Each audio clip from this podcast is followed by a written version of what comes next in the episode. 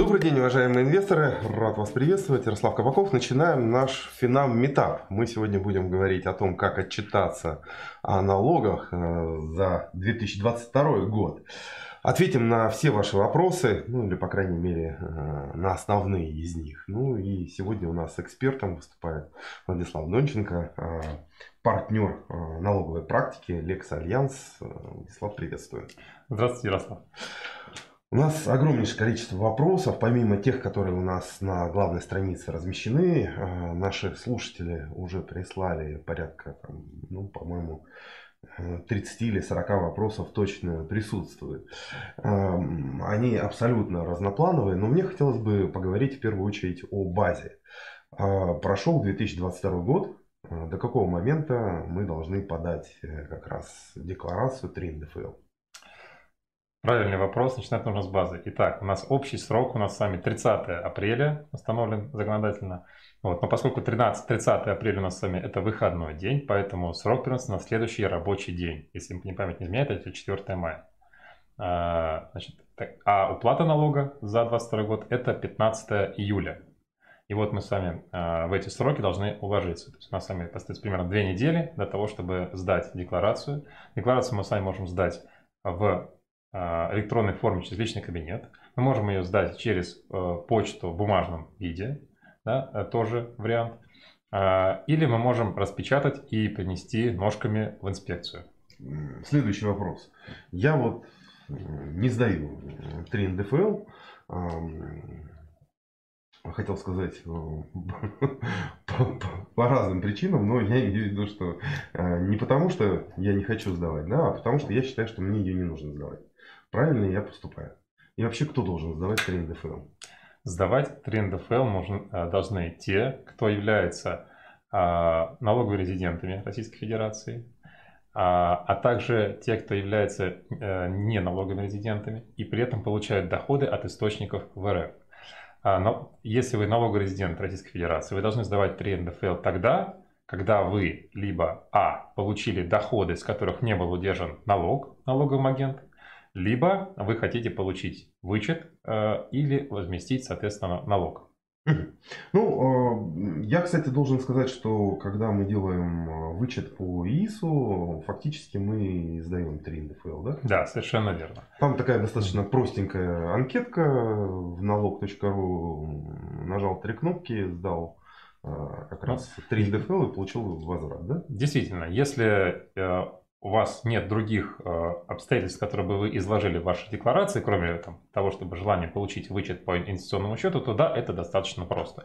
Но бывают случаи, когда у гражданина есть, к примеру, доходы по иностранным э, счетам, э, доходы от иностранных компаний, в которых он является сотрудником, доходы по иностранным брокерам, да, к примеру. Дальше может быть еще доходы от продажи недвижимости, может быть еще доходы в этом же периоде а, полученные, там, например, от э, сдачи в наем жилья, да, и вот это все накапливается, накапливается, накапливается, и получается, что ваша декларация э, там, уже может там составить листов так 30. Угу. Поэтому вот. иностранные брокерские счета надо оформлять на жену, чтобы она с этим и мучилась. Ну, в любом случае, э, если мы... В любом случае придется сдавать. Э, да, тогда уже жене, не вам. Да. Окей. Да. А, понятно. А, теперь немножечко поговорим про резидентство и нерезидентство. А, в этом и в прошлом году многие наши Соотечественники. Соотечественники, да, ехали в другие страны по разным обстоятельствам. У кого-то сменилось место работы, кто-то работает на иностранной компании, кто-то решил релацироваться в связи с тем, что там офисы переехали, еще что-то и так далее. А, что с налогами? Очень хороший вопрос, очень актуальный. А, итак, значит, общее правило. Значит, гражданин является налоговым резидентом, а, если он проводит э, в Российской Федерации более 183 дней в течение 12 последовательных календарных месяцев. Это общее правило. Дальше. Э, статус налогового резидента определяется а. на каждую дату выплаты дохода и по итогам года. Давайте разберем на примере. А, если вы являетесь сотрудником российской организации а, и, допустим, полгода назад вы покинули Российскую Федерацию. Да? У нас с вами сейчас апрель, вы покинули, к примеру, ее в ноябре. Да? Соответственно, по состоянию на апрель месяц, да, когда у вас 183 дня уже истечет, да, ваш бухгалтер уже должен будет применить к вам ставку 30% э, к вашему доходу, потому что вы уже потеряли статус резидента. Это то, что платит э, работодатель да. вместо 13% 30%. Да, совершенно верно. Ну, мы можем еще отдельно поговорить про а, особенности, как можно там этого избежать. Да? Как? Сразу вопрос, хорошо. Просто мы сейчас немножко уйдем от темы. Давайте... Нет, ну если вот прям кратенько, как? Хорошо, смотрите, значит, э, пока что пока что. Почему говорю пока? Потому что вроде как была инициатива Минфина, потом они вроде от нее отказались, но мы не знаем, чем это все закончится. А, пока что у нас э, действует норма, по которой доходы, полученные значит, от работы за пределами РФ, если рабочее место по трудовому договору прописано, что рабочее место находится за пределами РФ, то такие доходы признаются доходами, полученными от источников за пределами РФ. Соответственно, а, в таком случае, если вы а, утратили статус резидента и ваше рабочее место находится за пределами РФ, то ваш доход, в принципе, не облагается НДФЛ в России. Если же вы не утратили статус резидента, но при этом ваше рабочее место по договору располагается за пределами РФ, прописано в договоре, то в таком случае вы самостоятельно уплачиваете налог с этого дохода, потому что налоговый агент уже больше не имеет права удерживать, потому что это э, э, налог с этого источника, потому, потому что он считается доходом, полученным от источника. У меня вот только один вопрос. Кто-то уплачивает вообще? Ну, кроме олигархов. Ну, тот налог, который удерживает э, с Ну, я имею в виду, зарплат. если, да, вот если кто-то получает доход вне российской юрисдикции, он еще 30% должен, или там, 13, 13, 13, да, если пока сохранил... Еще в российский бюджет отсылали. А, ну, поскольку человек является резидентом, и российская организация подает сведения о выплаченных доходах. А не российская? Не российская, она не будет подавать сведения, но здесь ответственность лежит на самом э, налогоплательщике. Я понял. Тогда продолжим. Можем вернуться к теме, да, да, да, мы сделали так маленькое отступление. Итак, значит, э, общее правило, значит, э, если вы по итогам года да, стали, значит, у нас был пример, да, что мы э, значит, с ноября вы уехали, в апреле стекло полгода, как вы уехали за пределы Российской Федерации, значит, соответственно, с января по апрель э, с вас удерживали налог по ставке 13, и дальше, э, значит, уже с, начиная с мая с вас будет удерживать налог по ставке 30, поскольку вы не резидент. И э, самое интересное еще произойдет в конце года, когда по итогам года вы э, уже станете точно не резидентом. И вот период с января по апрель, января по апрель, когда с вас удерживали 30, вам сделают перерасчет с 15 до 30.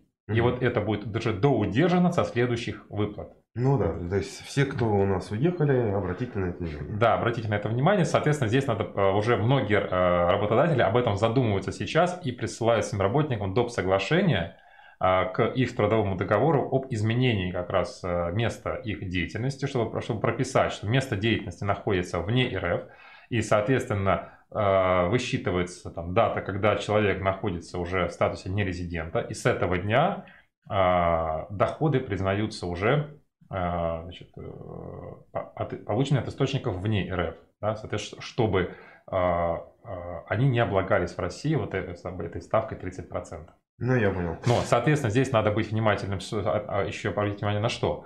Когда вы проживаете в другой стране, вы, вы утрачиваете статус резидента в России, но вы приобретаете статус резидента ну, в другой вот стране. Это дополнительное соглашение это как некая налоговая оптимизация. Да, определенного рода, да, дополнительное соглашение, э, да, налоговая оптимизация, действительно. Так вот, закончу свою мысль. Проживая, к примеру, в другой стране, да, к примеру, это, может быть, там, не знаю, там популярная ныне там Турция, к примеру, да, прожив там полгода, вы станете налоговым резидентом Турции. Да, и э, следуя местному законодательству, вы обязаны уже отчитываться о своих доходах там. Да? То есть вы обязаны уже задекларировать свой доход, полученный в России, и там заплатить НДФЛ. А каким образом наши органы проверяют вот э, именно э, сколько дней ты отсутствуешь в России, присутствуешь в России, каким mm-hmm. образом это, то есть... Э, На сегодняшний день отсутствует автоматический обмен э, данными между миграционной службой и налоговой службой. Угу. Соответственно, пока не доказано обратное, а, лицо признается налоговым резидентом Российской Федерации. Вот. Но э, здесь обязанность вот этого взаимодействия да, между налогоплательщиком и источником дохода э, лежит на как раз э, налоговом агенте. Маленький, вот прям совсем маленький. То есть вопрос. здесь в интересах налогового агента да, получить от своего там, сотрудника да, или там, клиента, если у нас налоговый агент это брокер, да, получить от него информацию о том, дружок, а ты куда ездил в этом году? Да, ты резидент, не резидент, какую ставку нам применять? Потому что если потом в случае проверки выяснится, что была применена, была применена неправильная ставка, это риск для налогового агента. Угу. Соответственно, налоговому агенту будут применены санкции в виде штрафа за э, неполное удержание налога. Я бы, то есть вот такой вопрос, если э, доехал до Минска и улетел самолетом, так это вообще концов не сыщешь. Да, совершенно верно. И у многих действительно такая ситуация, когда у нас была, она была в прошлом году, когда многие из Беларуси выезжали да, в другие страны, в паспорте отметка не ставится, действительно по загранпаспорту это не, никак не, про, не проконтролировать. Вот. А, но по факту выезд за пределы РФ состоялся. Да? Угу. Вот, поэтому Здесь это, так сказать, уже э, либо это на совести самого лица. Ну, совесть. Да, да, но, тем не менее, э, как бы, в случае, если факт будет скрыт, что лицо уезжало, да, ну, к примеру, как это может выяснить инспектор? Да элементарно, прийти в офис, сказать, да взять на допрос главного бухгалтера, сказать, скажите, пожалуйста, вот ваш сотрудник, он был в офисе? Был. Хорошо, покажите, пожалуйста, а, значит, эм, явку по пропускам. Где его пропуск? Да, я, да. я понял, да, мы не будем сейчас. Да. Э, это ну, риски, нет, корпоративные нет, риски, понятно, нет, для ну, бизнеса, ну, это я, все понятно. Да, да, проще, да. проще оформить, да, доп. соглашение да, сделать да, и да. как бы не мучиться. А, к следующему вопросу сразу перейдем. Я просто немножко ускорю, потому да. что у нас, правда, очень большое количество вопросов. Давайте, конечно. А, были у нас э, изменения э, в налогах. Да. Вот то, что коснулось в том числе и применения ставки 15%. Да.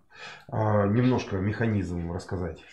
С удовольствием. Итак, значит, общее правило. У нас э, доходы, облагаемые до 5, в сумме до 5 миллионов рублей, облагаются ставкой 13, все, что свыше, облагается ставкой 15%. Как раз с 2023 года у нас произошло важное изменение. Значит, до 2022 года порог по 5 миллионам считался по каждой а, налоговой базе отдельно. К примеру, по дивидендам, по зарплате, по а, выигрышам. Да? То есть, к примеру, вы заработали а, за год 4 миллиона рублей зарплаты и выиграли 2 миллиона рублей в лотерее. Да? Ну, вот, соответственно, в сумме вы получили 6 э, миллионов рублей, но поскольку каждый из баз это меньше 5, соответственно, ставка 15 не применялась. Это касается 2022 года. Ну, в 2022 году, мне да. кажется, большинство в лотерею проиграли. Вот, то есть это касается 20... То есть э, э, при расчете налоговой базы за 2022 год у нас еще будет действовать это старое правило, где налоговые базы будут считаться раздельно, каждая база. Угу. С 2023 года у нас все базы будут суммироваться в общем котле, и уже общий котел будет, э, будет отсекаться по 5 миллионам рублей. То есть, если э, мы, мы уже, допустим, к примеру, опять тот же пример, мы получили дивидендов на 4 миллиона рублей, и э, 4 миллиона рублей мы заработали зарплаты. Итого у нас доход 8. Соответственно, у нас с вами э, значит, с 5 мы заплатим 650 тысяч рублей, 13%, да, а с 3 миллионов мы заплатим 15% а, вот по, по повышенной ставке.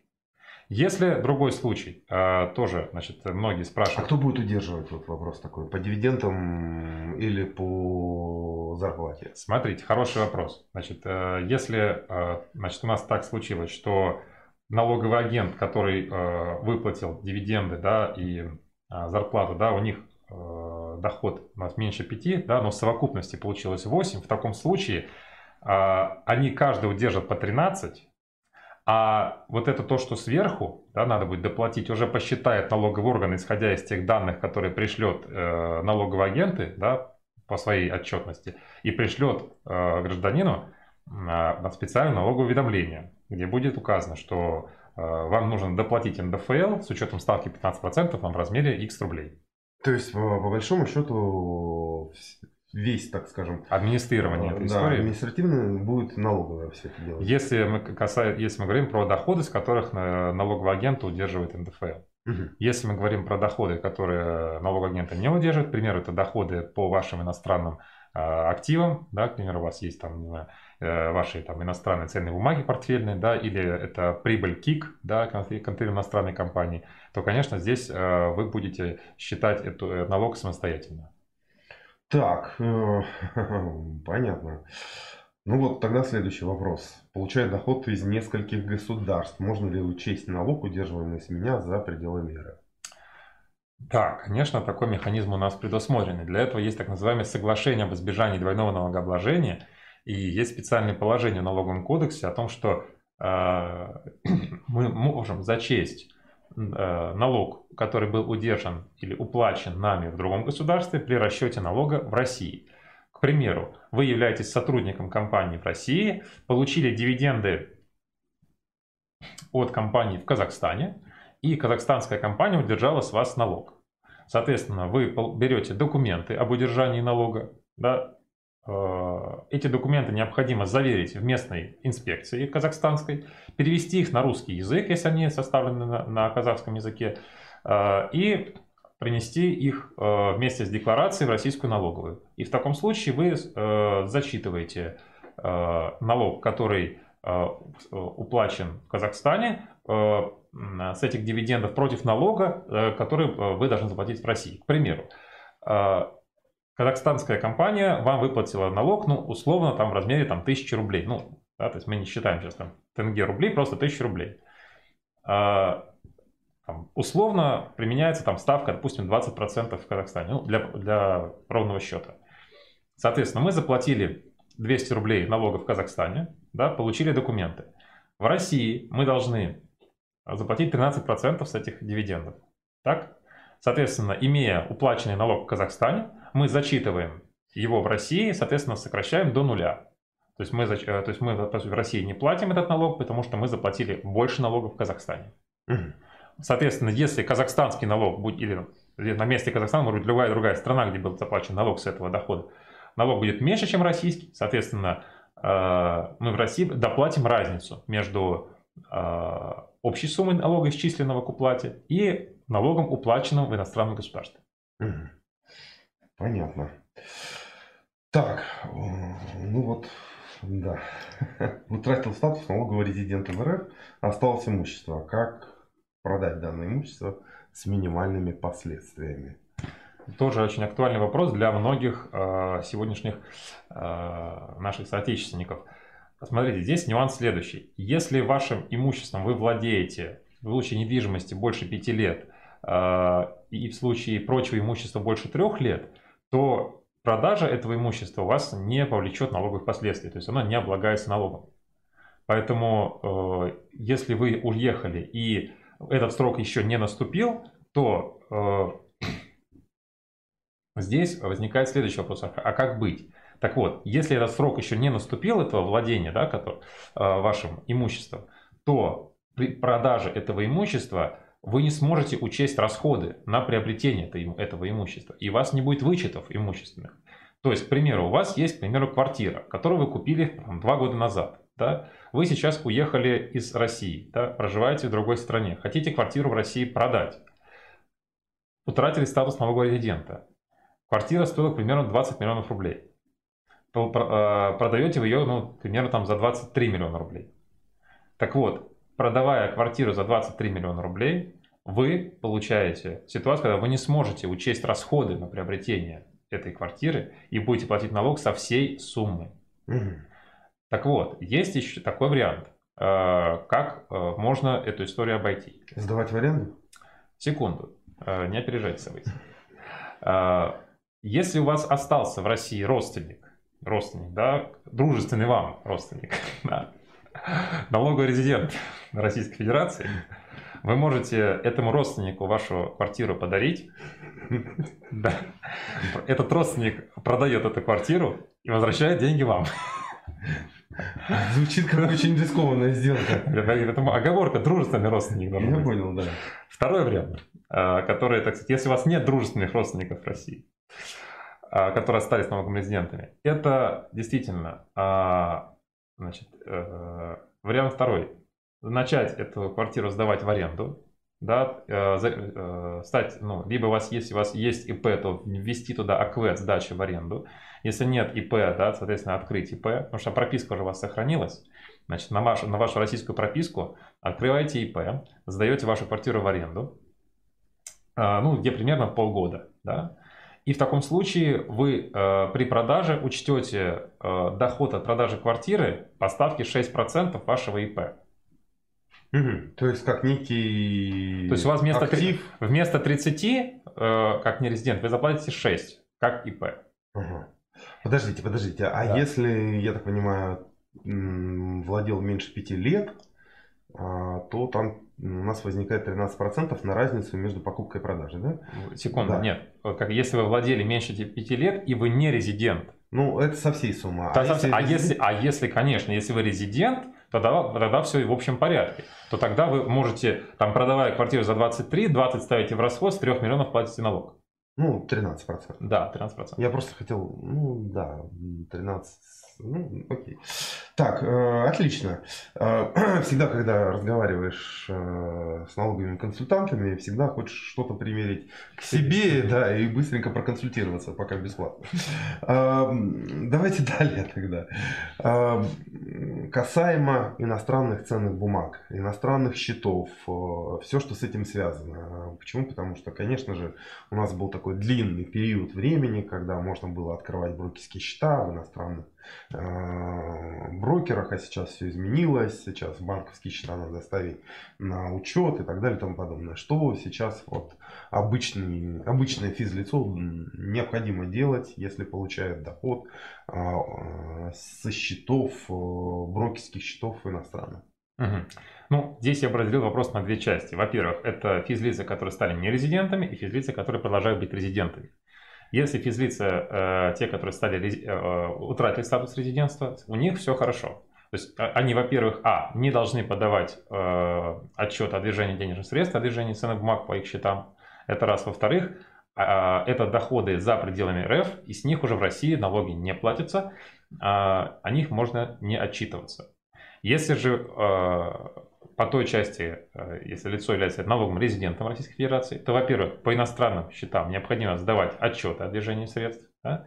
Это они сдаются у нас до 1 июня, да, то есть там полтора месяца у нас осталось на то, чтобы сдать эти отчетности.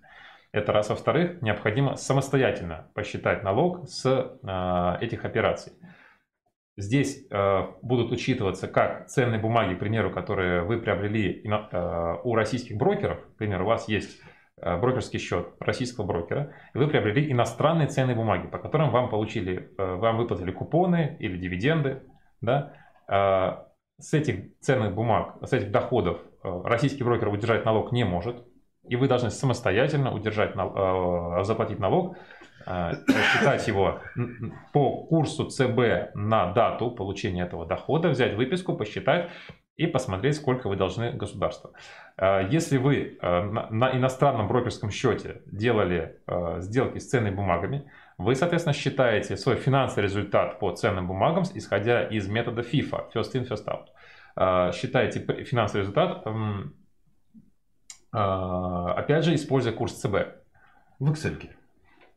Если есть другой ПО, пожалуйста, не обязательно в Excel. Ну, Excel это, конечно, база.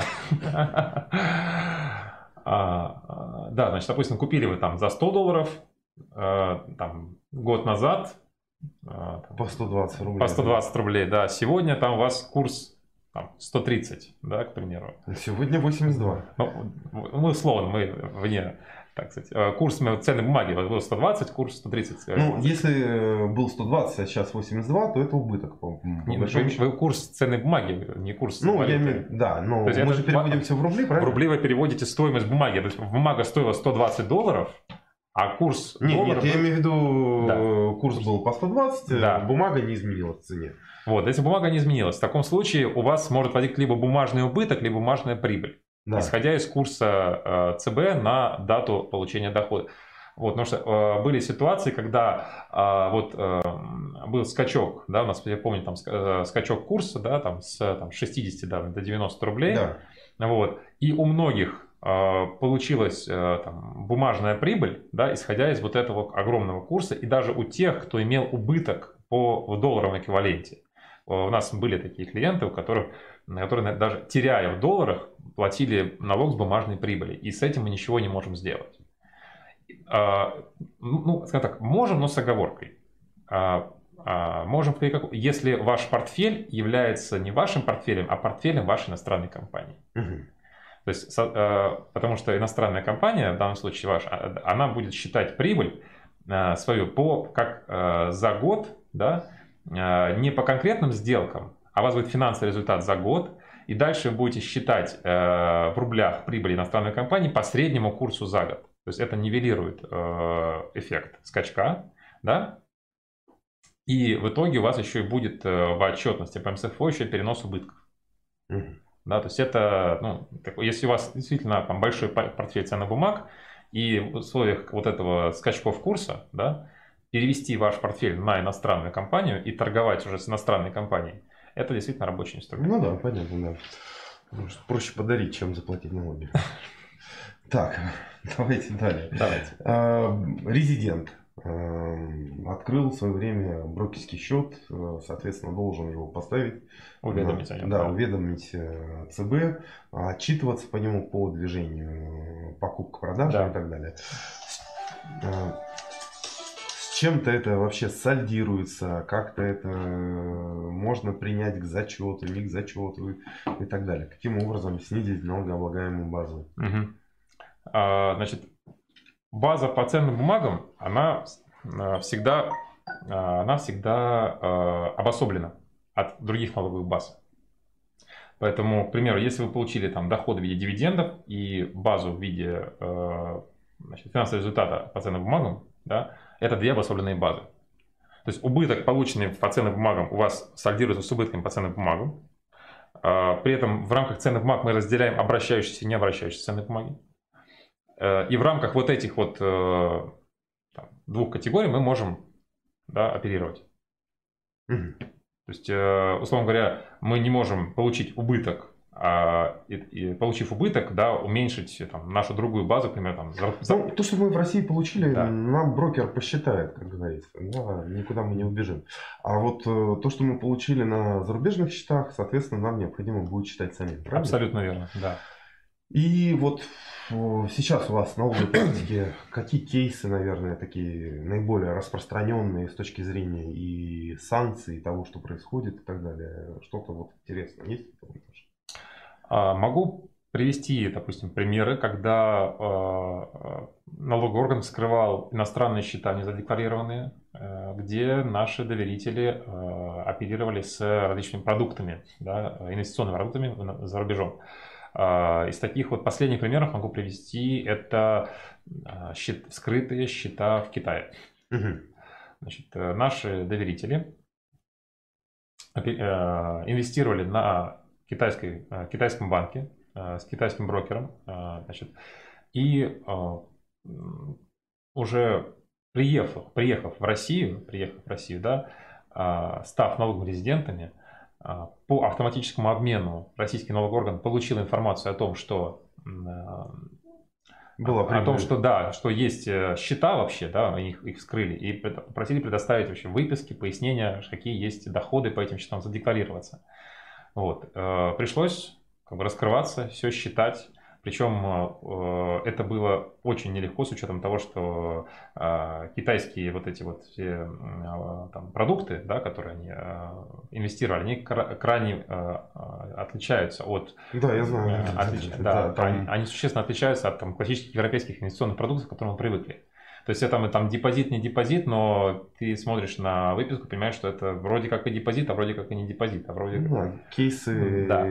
предполагаемого банкротства вот Эвергранде, когда там раскрывались схемы привлечения капитала в стройку, даже знатные финансисты удивлялись, какие интересные инструменты есть на китайском рынке. Но помимо Китая, у нас э, исторически сложилось, что многие открывали там счета в теперь недружественных угу. юрисдикциях. Да, что с ними? Есть налоговый э, обмен? Ну, а, здесь обмен, он как бы, формально он есть, да, на бумаге. Поэтому здесь мы всегда рекомендуем нашим доверителям исходить из следующей диспозиции. Что известно нам, то известно нашему противнику. Да, то есть, э, как, как кто бы вам ни говорил какие-то слухи о том, что обмена нет, потому что там Европа от нас отвернулась, пока страна в перечне э, находится в перечне стран, обменивающихся информацией, да, мы должны исходить из этого. Вот, поэтому, э, конечно, ходят слухи о том, что BVI да, э, перестал обмениваться с информацией с Россией, да, вот, ну, это не, уже там, из некоторых, из нескольких источников не поступала такая информация. Ну, вот. Что касается европейских стран, пока там, если есть какие-то официальные заявления, да, и официальное прекращение обмена, тогда мы сможем говорить, что да, ну, обмен, обмена не будет. Но пока таких сообщений не поступало, соответственно, мы живем в той реальности, что обмен есть. Угу. Вот. И, соответственно, необходимо доходы декларировать. Да, да, э, то есть, соответственно, э, мы можем однозначно, допустим, говорить о том, что с кем, с какими странами обмена точно нет, да, например, это Великобритания, да, это страны Балтики, Балтии, да, Латвия, Литва с нами не обмениваются странами, не обмениваются информацией, да, вот, э, допустим, по ним, кстати, а Сербия, да, сейчас из юрисдикции, тоже не включена в список, со, с нами не обменивается, то есть, стра... кстати, тоже страна на сегодняшний день Э, предпочтительны для релокации. Для... Ну, там же огромнейшее количество россиян, да. какие-то невероятные цифры да, да, да, да, да. Э, уехавших. Вот. И Сербия с нами не обменивается. Она не включена в список стран, обменивающихся информацией. А почему? Потому что ну, не подписала конвенцию. А, я понял, да. Замечательно. И теперь можно ехать и... То есть российская налоговая не получит информацию от Сербии по, о том, что происходит на ваших счетах, открытых в Сербии. Угу. Я понял. А, замечательно. А, мы декларируем доходы, полученные на этих счетах, 3 НДФЛ, пересчитываем по курсу ЦБ да. и подаем декларацию сами. Да. А, что еще необходимо подавать вот в рамках там, рынка ценных бумаг самому, помимо брокера? Ну, самый главный документ это налоговая декларация, да, то, что подает э, лицо, получающее доход да, и, отчет, и отчет о движении средств по своему иностранному счету, если ты иностранный брокер. Ну, ну э, здесь я должен еще сказать о том, что у нас 30 апреля это срок не только сдачи э, 3 НДФЛ, но это еще и сдачи, э, срок сдачи уведомлений о контролируемых иностранных компаниях, да, где мы должны сейчас э, э, сдать само уведомление и приложить отчетность о э, финансовой отчетности компании за 2021 год. За 2021 год, я обращаю это внимание. То есть э, не за 2022. А, и если прибыль а, компании, вашей иностранной компании в рублевом эквиваленте превысила 10 миллионов рублей, то тогда эта прибыль будет включена в вашу базу по НДФЛ в России. И, соответственно, вы должны будете заплатить налог с этой прибыли. Если же у вас а, прибыль до 10 миллионов рублей, то эту прибыль вы в, с вашей базы или убыток, вы эту, в вашей декларации по НДФЛ вы это не отражаете, но сдать уведомление вы обязаны.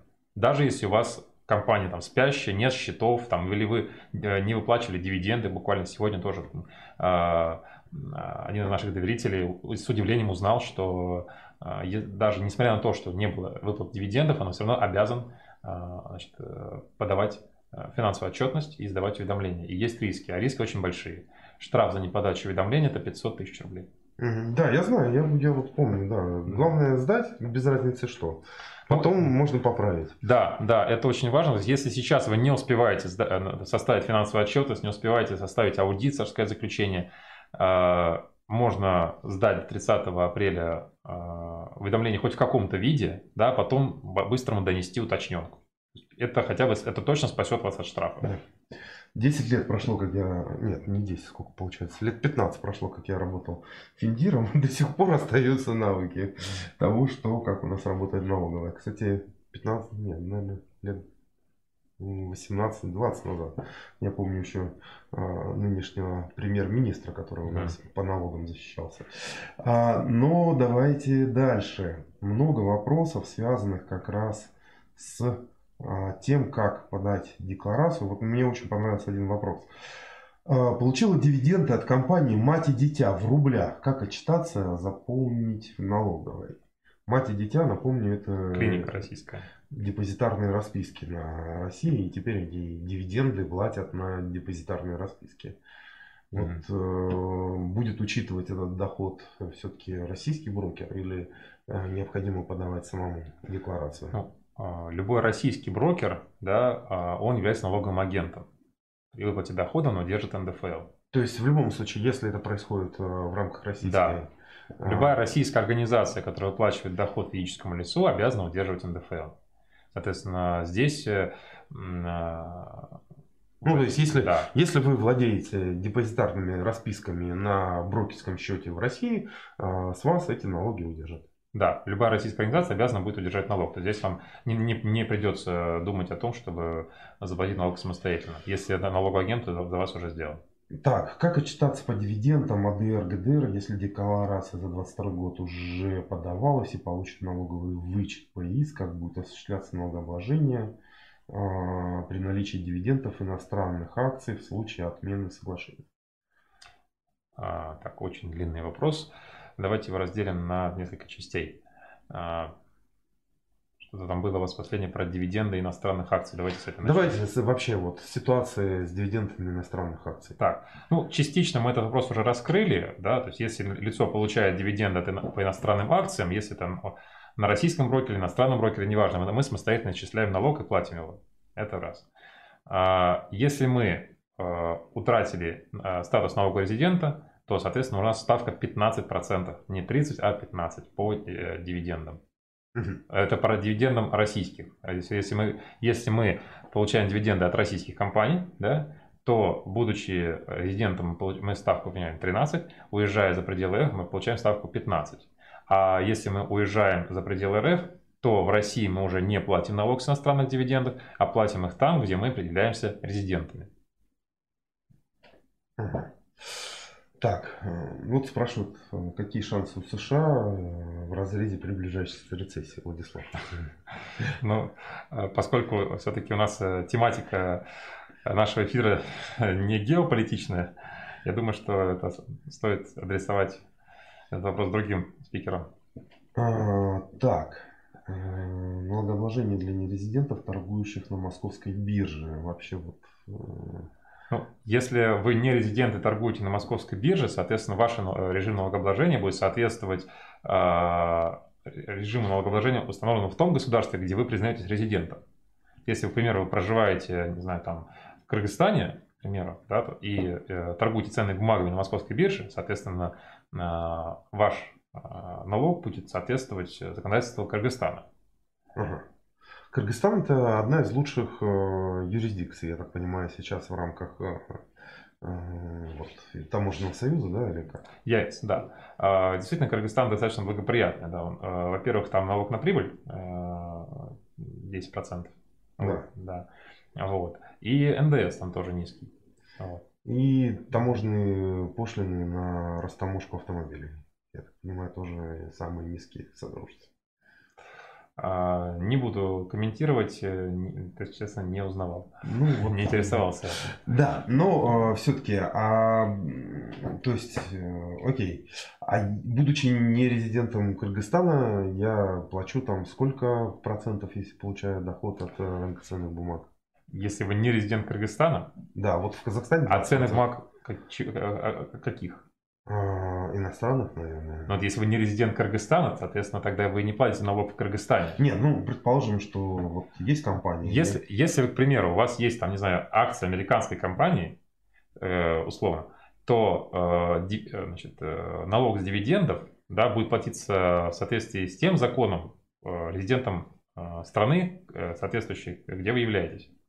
К примеру, если вы резидент Кыргызстана, то, соответственно, будете платить налог э, с дивидендов. А с кыргызстанских бумаг, если я получу доход? Если вы резидент Кыргызстана. Не резидент. Если вы, если вы не резидент Кыргызстана, соответственно, опять же, у вас просто э, в данном случае Кыргызстан это источник вашего дохода а режим налогообложения будет по той стране, где вы налогорезидент. Да, но это же в рамках таможенного союза. Но вот... Таможенный союз вообще ни при чем. Нет, а почему? Ну вот если, предположим... Таможенный, я... таможенный союз никак не влияет на режим налогообложения Окей. по ценным бумагам. Я имею в виду, что вот если я покупаю там ценные бумаги в Казахстане, являясь не резидентом, я плачу 20%. Если вы покупаете ценные бумаги, находясь в Казахстане. Не являясь, не находясь в Казахстане, но покупаю через э, юрисдикцию Казахстана, казахстанские бумаги. Хорошо, вы покупаете казахстанские бумаги, но где у вас резидентство в таком случае? Российская. Российская, значит, А в соответственно... Казахстане я плачу 20% с прибыли. а, В Каз- в Казахстане вы, их покуп- вы, вы, вы открываете имеете в открытие брокерского счета в Казахстане? Ну, примерно, да. Таким же. Ну, в таком случае, во-первых, э, тогда казахстанский брокер видит вас как э, налоговый резидент иностранного государства, да, и применяет соответствующую ставку НДФЛ, и мы возвращаемся к теме зачета иностранного налога. То есть вы открыли брокерский счет в иностранном государстве. Иностранный брокер, в данном случае казахстанский, да, удержал с вас налог, да, и дальше в этот э, налог за- э, смотрите с за- российским. за- за- сравниваете с российским налогом. Да, 13-20. и- да, да, и вы зачитываете Так вот, если в Кыргызстане 10% получается, а по нерезидентам я не знаю, какой там. Там, по-моему, тоже 10 у них, по-моему, если я правильно помню, там нет разницы, но я, я могу ошибаться. Ну, то есть вот эти ну, плюс 3% я должен буду уплатить в России, да? Если вы э, резидент России, купили казахст- э, кыргызстанский, э, у кыргызстанского брокера, да, вы купили бумаги, потом кыргызстанский брокер удержал налог, то да, соответственно, вы он зачитываете... оказался меньше 13, я должен... Да, да, да, вы, соответственно, зачитываете кыргызстанский налог э, в России и, соответственно, доплачиваете разницу. Совершенно А. верно. Да, и все, отлично, разобрались. Эм, Замечательно. Так, эм, соответственно, дальше хотелось несколько вопросов тоже из финансовой тематики криптовалюты. Мгм. Все, что связано с нерезидентством, все, что связано сейчас с движением, ну, то есть Мгм. я поехал в Дубай что-то покупать, э, продавать и так далее и тому подобное. Движение э, по счетам и так далее, где-то может проходить там через криптовалюты и, Да. и тому подобное. Что с этим у нас сейчас? А, Здесь пока у нас позиция Минфина нашего, э, она консервативна. Вся криптовалюта, все криптоактивы рассматриваются как им прочее имущество. Да, то есть э, вы купили э, на э, криптобирже там, 100 биткоинов, равносильно тому, что вы купили мобильный телефон. Мгм. А, с точки зрения налогообложения доходов от продажи мобильного телефона или 100 биткоинов абсолютно идентичен. А, При продаже 100 биткоинов вы а, дек- декларируете доход в рублях эквивалентный на дату с- совершения сделки и учитываете расходы на приобретение ваших 100 биткоинов. То есть вы купили там 100 биткоинов по цене X, да, конвертировали их в рублях там, а, и продали 100 биткоинов по цене Y. С разницы заплатили налог 13% или 15%. Ну, тогда сразу спрошу, а Да. по валюте у нас э, тоже надо платить А налог? валюты не надо. А почему это? А, Потому что есть соответствующее разъяснение Минфина. А по крипте надо? А надо, потому что это имущество. А как им доказывают, что ты купил где-то 100 биткоинов и заработал что-то? Хороший вопрос, как они будут это доказывать. Но здесь я, э, можно так сказать, э, углубиться в э, допустим, методику доказывания получения дохода. И э, на практике мы э, видим, что, к примеру, налоговый орган там видит, что допустим, приобретение дорогостоящего имущества, да, которое э, не соответствует задекларированным доходам. К примеру, там у вас годовой доход, там, не знаю, там 2 миллиона рублей, вы приобретаете там квартиру в Москве там, за 50 миллионов рублей. А Вот. Соответственно, у налога возникает вопрос, а откуда у вас эти деньги? Вас вызовут для дачи пояснений. А, И тут даже то есть никто не будет разбираться, там, была ли у вас крипта, да, а, а, тут скорее... Там пол Москвы придется вызывать. У нас э, средняя зарплата в России э, сколько там? 30 тысяч, 40 тысяч, я уже не помню. И Ну, вот стоимость знаете, квадратного метра в России. Но сейчас, вы знаете, сейчас вот э, инспекция не активно вы- вы- вызывает на дачу пояснений вот в таких Мгм. случаях. То есть если э, э, понятно, что у инспекции сейчас нет инструментария, чтобы там, э, э, там прослеживать операции на криптокошельках, да, это закрытая, по сути, информация для них. Но по э, вот таким вот историям, когда вы- появляется объект недвижимости, да, или какой-нибудь автомобиль, да, или несколько автомобилей, да, а, возник- возникает у человека, при этом его официальные доходы не соответствуют этому уровню, вот, то э, это основание для того, чтобы э, вменить экономическую выгоду в виде вот этих вот объектов и обложить их налогом.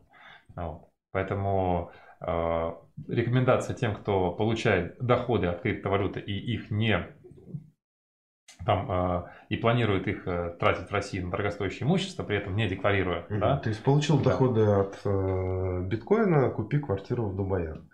Ну, я думаю, многие так и делают. Э, я теперь понимаю, почему они там такие объемы растут. А, отлично. Так, у нас уже потихонечку подходит время, но все-таки я вот хотел такой момент. Для среднестатистического инвестора, вот даже предположим, что он что-то заработал а, в 2022 году, хотя год был достаточно сложный. Да. А, плюс ко всему у него есть э, зарубежный счет. Да. А, там тоже получил какие-нибудь там, не знаю, прибыль от инвестирования, дивиденды и так далее. Вопрос заключается в следующем. Вот мы подаем на ИИС да, угу. в рамках вычет по ИИСу. Да, вычет угу. по ИИСу. Да. В рамках оформления документов э, фактически мы оформляем 3 НДФЛ. Да, совершенно верно. Дальше возникает вопрос. Подходит время, и человек решает, что ему надо еще отчитаться за иностранные доходы. Ну, вот по иностранным да. ценным бумагам. Таким образом, он уже подал один, один, один раз подал 3 НДФЛ. Да. То есть он подает второй раз. Уточненку уточненку. Да. А как это осуществляется? Если вы делаете личный кабинет, соответственно, в соответствующем поле проставляется циферка, номер, порядковый номер вашей уточненки. То есть там есть соответствующая кнопочка, там, допустим, уточнить декларацию. И угу. дальше программа заполняет э, уже э, с соответствующим кодом, э, номером порядка. Я думаю, что вот как раз наш, чтобы слушатели немножко не путались, да, почему? Да. Потому что многие по ИИСам подают декларацию на, да.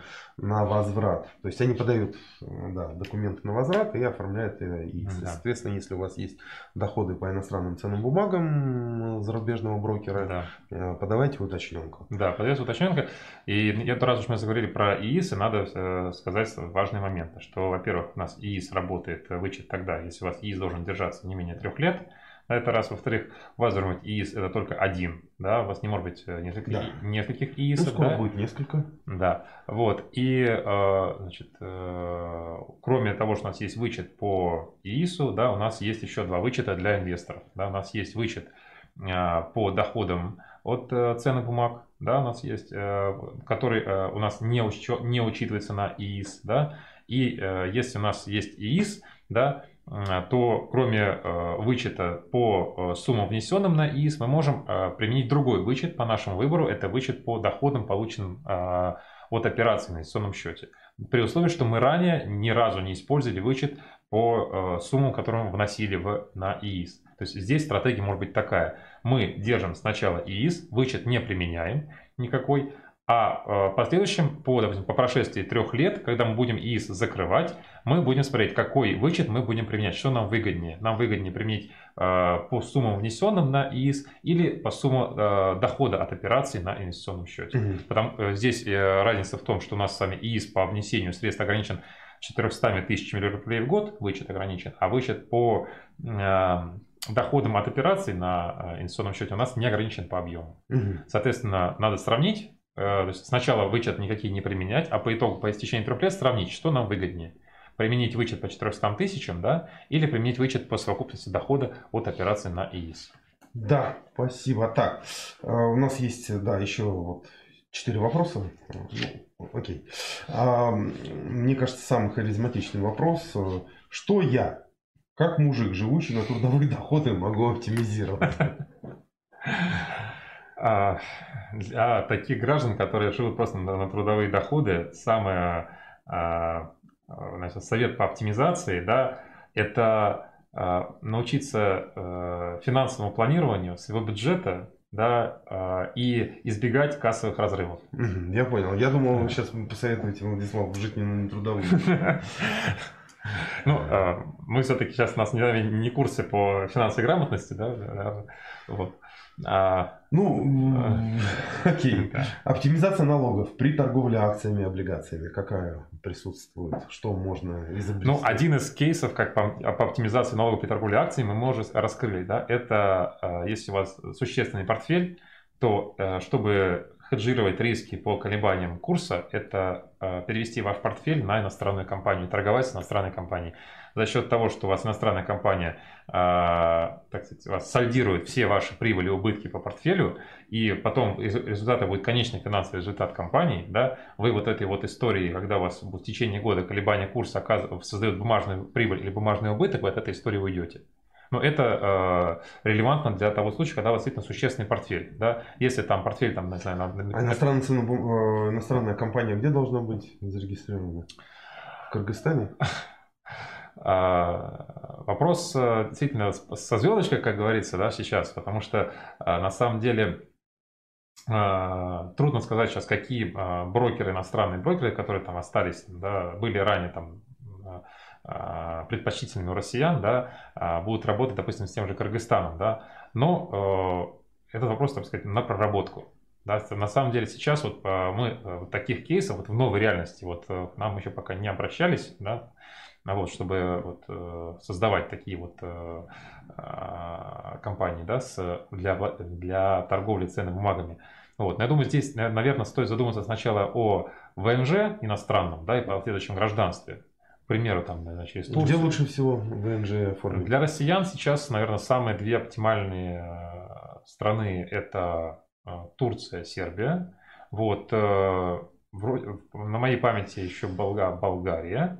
Вот. И э, некоторые лазейки э, еще, как по мне сообщали, есть в Кыргызстане, да, опять же, в том же Кыргызстане. Ну, опять, здесь э, э, там, э, надо, опять же, со звездочкой, потому что э, есть в Кыргызстане а, а, сказать, свои правила да, получения гражданства, да, они достаточно сложные.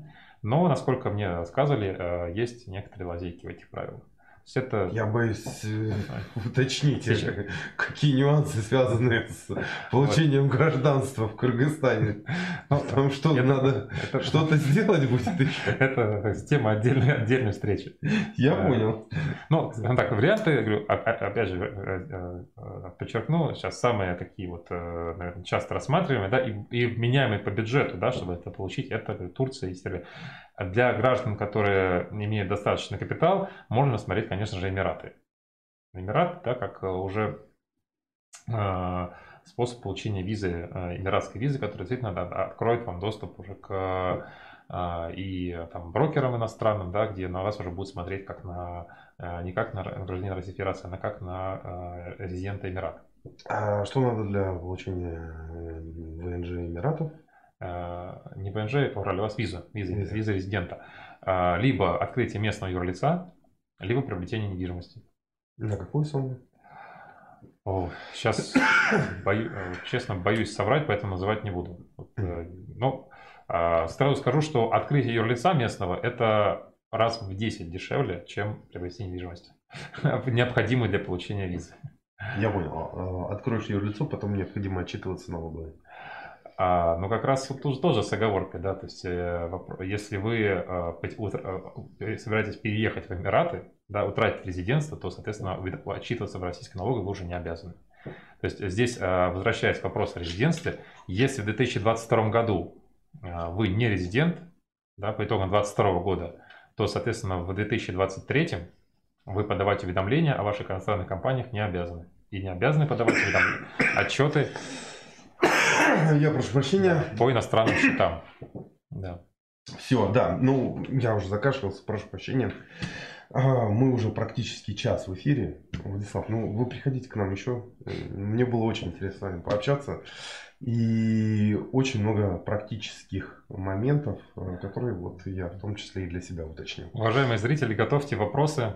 Э, будем рады разобрать. И напоследок э, скажу, что у нашей компании Lex Alliance есть э, чат в Телеграме, э, где вы также можете задавать нам вопросы. Мы на них бесплатно и достаточно оперативно по мере возможности отвечаем. Э, сейчас администраторы этого эфира в чат выведут ссылку на наш телеграм-чат Lex Alliance Club. Пожалуйста, присоединяйтесь, подписывайтесь. Там размещаются наши статьи, анонсы эфиров, другие полезные материалы. А я отмечу, что те, кто э, являются владельцами компании и ведут внешнеэкономическую деятельность, у нас есть бонусы для вас при обслуживании через э, банк э, Финам. Так что приходите, открывайте счета, и я думаю, что если возникнут какие-то дополнительные вопросы, мы всегда порекомендуем их уточнить у Лексалец. Владислав, спасибо большое. Приглашаем вас в гости еще. Всегда 私は。